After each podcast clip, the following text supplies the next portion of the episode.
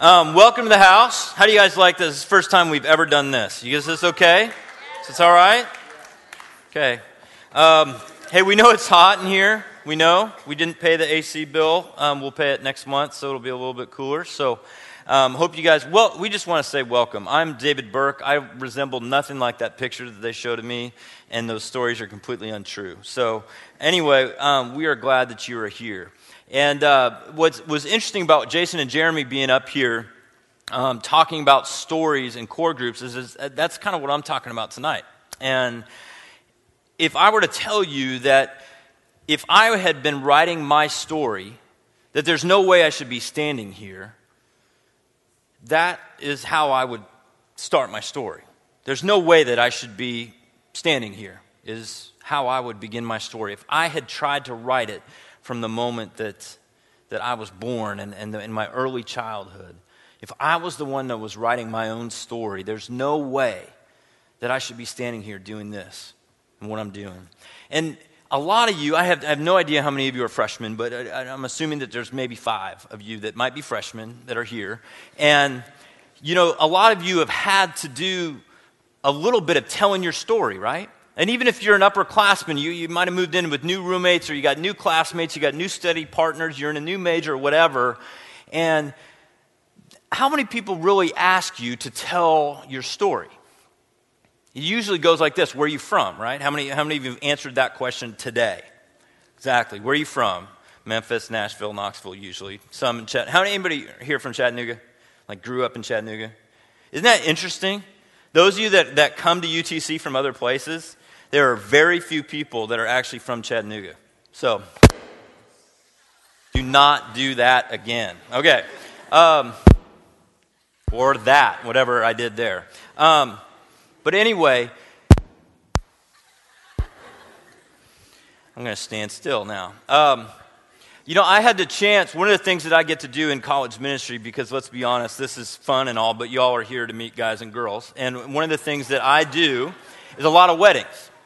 And I get to do my last one of the summer this Saturday, and it's a guy that was really involved here at the house. And the cool thing is that the majority of his groom were all guys in his core group. And he's got like 7 groomsmen. I think 5 of them were all in his core group. Neat story about him. He was a high school baseball player, smaller guy, never hit a home run in his life, goes on the mission trip that we go to in the DR, and guess where he hits his first home run? DR. It wasn't that exciting. But anyway, did we lose me? No, we're back. But I had lunch with I'm going to just stand still now and just be like your professors and be focused. And I had lunch with him and his fiance last week. And I tell you, there is something amazing about being able to ask a couple in love their story. Because it's this funny little thing where they both look at each other and they're like, I'm going to try this, man. Is that it? Prayer works, ladies and gentlemen. There it is. And so I was sitting with this guy's name is CJ. CJ and his fiance, and I didn't know the girl at all. They met later in life or whatever. And so I said, okay, tell me your story about how you fell in love. And they all go, well, you want to tell it? No, you tell it. And you know, no, well, I'll tell the first part and then the second part. It's all cute, and it's probably making a lot of you throw up. But anyway, and their eyes light up when they get to tell their story. And then when I got to ask CJ how he asked his fiance to marry him, his eyes light up. It was a remarkable story. It has to do with the Walnut Street Bridge and Coolidge Park and all this kind of stuff. And all the guys in his core group were part of it. And I'll just tell you, it's a great story. You know what candelabras are? You know those little bags with little candles in it? He had his core group guys set up, lit 90-some candelabra things. That's not the right word, is it? What is it? Candelarias. And you don't care. Anyway, and it said, marry me. And so they were walking across the bridge, And the thing he didn't plan on was that this huge concert had just let out. And so he was surrounded by like 200 people on the bridge who saw him get down on his knee because she saw it. It says, Mary, oh, isn't that cute? I wonder who that's for. And when she turned back around, he was on his knee with a ring in his hand. Isn't that a great story? So hearing that, do we just need to do it all at once? Oh. Okay, now we'll move on. Anyway, my point is this. When there's something that's meaningful that's happened in your life and you get to tell your story, something happens in your heart. It happens in your soul. And when you get somebody in your life that actually listens to your story and wants to know it, it's gold. Because it doesn't happen very much, right? You all could probably tell already that the people in your classes or even your roommates or something that they're trying to get to know you a little bit. Some of you have probably run into the, like you start telling your story and they're like, oh, hold on. And they start texting their friend or whatever. And you feel like your story isn't worth anything. But it's a wonderful thing when the opposite happens. When we take time to truly listen to more than just where somebody's from or what they did, what sport they played, what their grade point was, what they were involved in high school or whatever it was, and you hear their story. Now, this semester we're doing something that might sound like it has nothing to do with the story. We're going to be studying the Ten Commandments. And I don't know about you, but the first image that I had of God, if there was one, and I'll tell you a little bit about my story in a second. The image, if I had anything about God, was that it's all about commandments. Don't do this, right? And if you see our little flyers, it's about, do what? The Ten Commandments. And you would think, I thought, too, for a long time, that God is only concerned with our behavior and our doing. But one of the things that we're going to find out even tonight is that before God uttered a single commandment, this is true not just in the book of Exodus where he lays out the Ten Commandments, but also in the Garden of Eden, he never utters a commandment apart from relationship. God begins with a relationship with us, and it's only out of that relationship that he utters commands. Think about it. He does not issue out commandments in a vacuum. He is not a distant God that cares nothing about our lives. But as we're going to look at tonight, before he uttered a single, don't have any other gods before me, he says these words, I am the Lord who brought you out of Egypt, out of the house of slavery. He reminds the people of what he has done for them.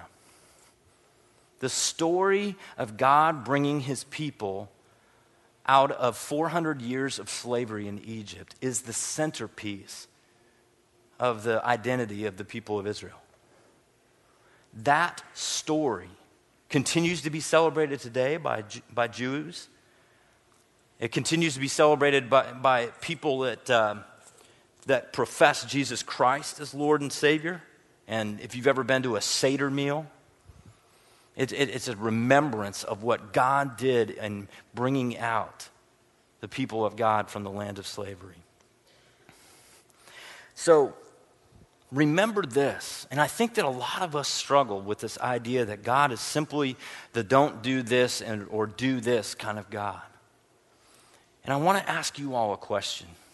If somebody were to ask you right now, who is this God that you came here to sing to or to even just check out what this whole thing was about on a Tuesday night, what would you say? Would you say, well, he is the God of my parents' church? He's the God of what I've always known on Sunday morning? Is he the God of my girlfriend's faith, my boyfriend's faith? Has he brought you out of anything? Has he brought you out of anything? Now, before you feel bad about maybe not having an answer for that, let me assure you that maybe that deliverance has not taken place yet in your life. Maybe these next 4 to 5 years, and depending on how much longer you got left, and here at UTC, it's always a lot longer than you think. But these next few years might be the years that you actually get the answer to that question. You might have always gone to church because your parents did or your parents made you. You went because the youth group was cool and the people there were cool, your friends were there, the girls were there, the guys were there, whatever it was. And all along you've heard the stories, maybe you've heard 5 other series on the 10 Commandments before. But I want to encourage you to wrestle with this question. What has God brought you out of in your past? Or what might he be bringing you out of now?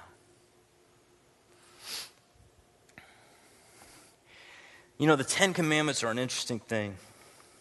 You know, some of you may be wondering too, why on earth, if we, claim to be a ministry that is about deepening people's love and knowledge of Jesus, we're spending time with the law. Why are we going all the way back to the Old Testament and dealing with that? Because didn't Jesus abolish all that? Actually, the answer is no, but, and some of you might be wondering that wasn't the 10 Commandments kind of like this set of stuff that you kind of held on to for a while until the time of Jesus, and then when Jesus came and kind of took care of all that stuff, then God just said, hey, just kidding about that other stuff. Don't have to pay attention to that anymore. You ever stop and wonder why the people fight about it being the 10 Commandments being posted up in City Hall and courthouses and schools? Why many of the things that we hold on to in this country are developed from those same commandments, the laws that we have. Does it have anything to say to us here and now in the year 2010? Words uttered on a mountaintop, Mount Sinai, to one man who brought them down on stone tablets, to a group of people that were building at the same time a golden calf to another god? Do those 10 words, literally the word in Hebrew is 10, not 10 commandments, but the 10 words, are these 10 words relevant at all in our day and age? Well, I pray that over the next 13 weeks of this semester, that we will discover that these words have life for us here and now. I think that maybe the commandment to not covet, not desire your roommate's stuff or their girlfriend or their boyfriend or whatever might have a little bit of relevance for us. And that's just one. So I hope that over these next few weeks that you'll walk with us in the adventure as we go back to that mountainside and hear these words maybe for the first time. We can never forget, though, in all of this, and I pray that you would remember that as God utters these thou shalt nots, he is the one that says, I am the one who has brought you out. I have delivered you, I have saved you, I have redeemed you, and you are mine.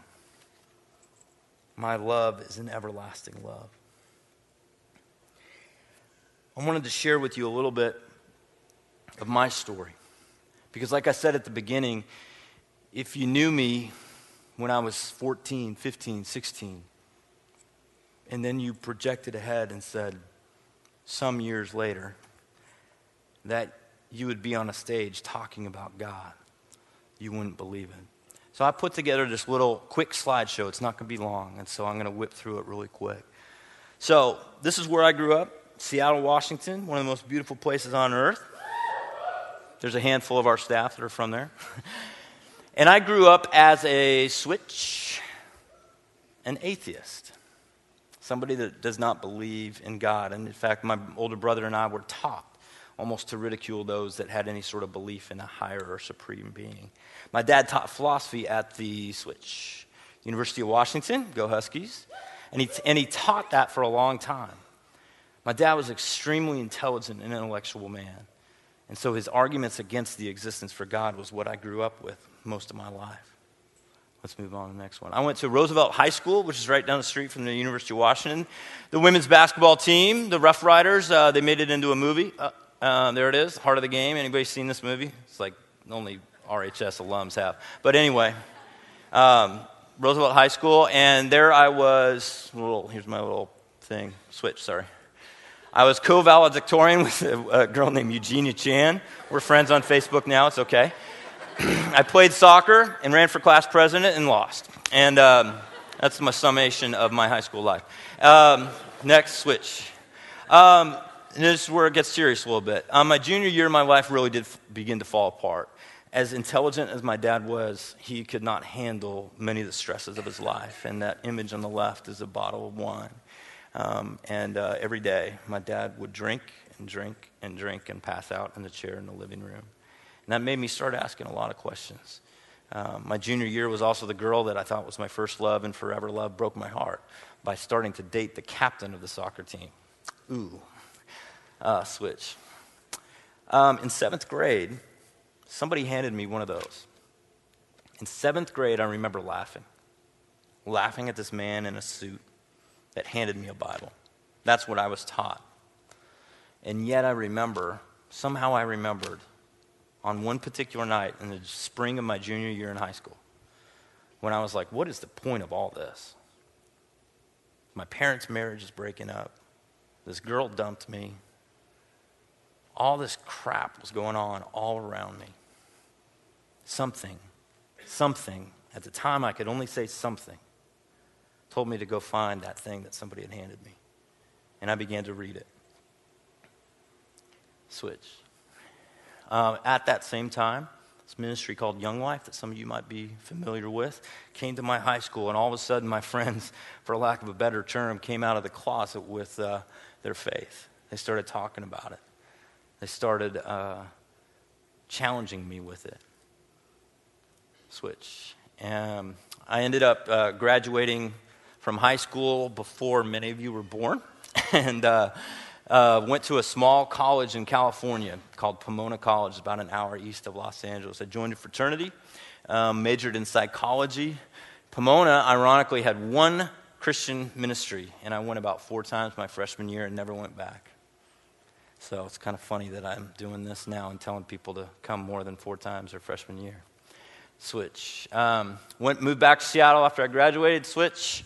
Became a Young Life leader, led a core group, led an inner city ministry to kids, made copies for my church, and ironically out of that, that's what paid the most, and got hired to be an intern in a college ministry in University of Colorado in Boulder.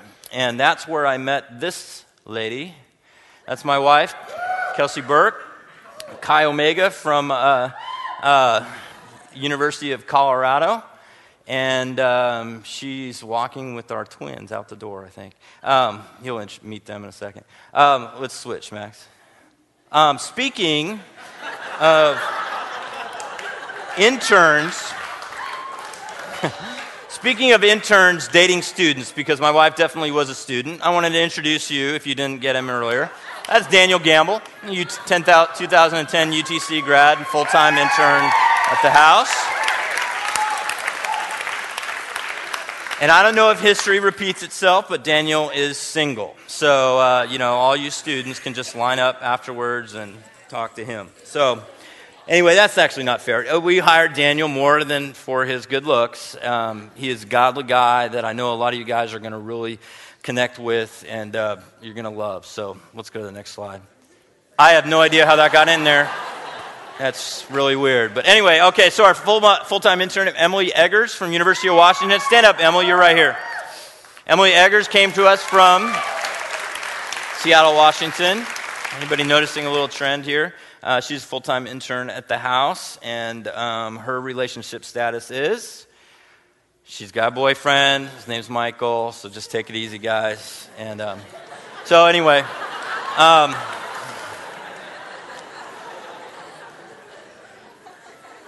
all right, let's move on to the next one. Okay, I want to introduce, she's here tonight too in the back as well. Julie Goodfellow has been on our staff for all of about 1 month.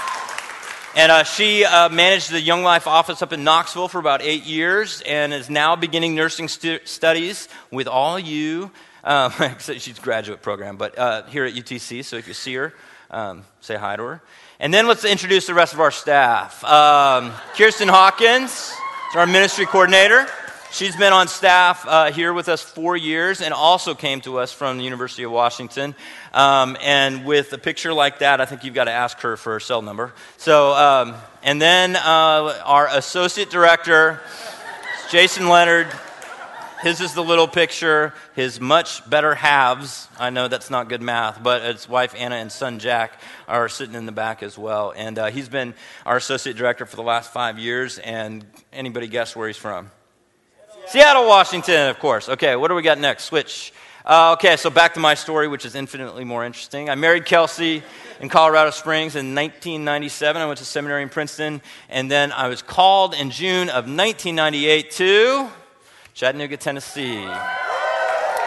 And since we've lived here since then, we have five kids now. You'll see the other two in a second. Hudson is 9, McLean is 5, and Crew is 4. And 3 weeks ago, we brought home Justice and Simone. They're back in the stroller back through there, way past their bedtime. We adopted them from Ethiopia. It's been a 2.5-year process that finally came true this past July. So that's my story, and I'm sticking to it. So, you know, a former atheist that never really went to a college ministry, doing what I'm doing, God has a sense of humor. God has a sense of humor. And, you know, like I said at the beginning, that God never issues a commandment except from a relationship. And I will tell you that one of the greatest joys that I have is getting to do this with you all. So that I get every week to tell you about this God that has revealed himself to me for many, many years now. And I know without a shadow of a doubt that he's real. My dad passed away just about 1.5 years ago. He struggled with drinking and depression most of his life. And the last thing I said to him when he came and visited my family out here in Chattanooga is I said, "Dad, I know you don't believe this, but I know that God is real." And now I don't know anything about a conversion on his deathbed or anything like that. But I can say to you all as well that these next years, however many you have left in this time, cherish them and discover this God who wants to bring you out of whatever you have come from. Wherever you have come from, whatever you are going through now, he is the Lord who brought us out. Let's pray together. Our gracious God and Heavenly Father, I pray that we would be a community of people that learns each other's stories and who's writing these stories. You have shown yourself to be the God who has brought us out. You brought your people out of slavery after many, many years. You can bring us out now. And I pray that over these next few weeks of this semester, that we might discover the life that is behind these words of command. Would you bless each and every person here? Would you challenge them as they go home and turn off the light tonight to reach out to you and speak to you in whatever words you give them? And simply pray, God, show me what you will bring me out of, what you will rescue me from, what you will deliver me from this year. We pray all of this in Jesus' name. Amen.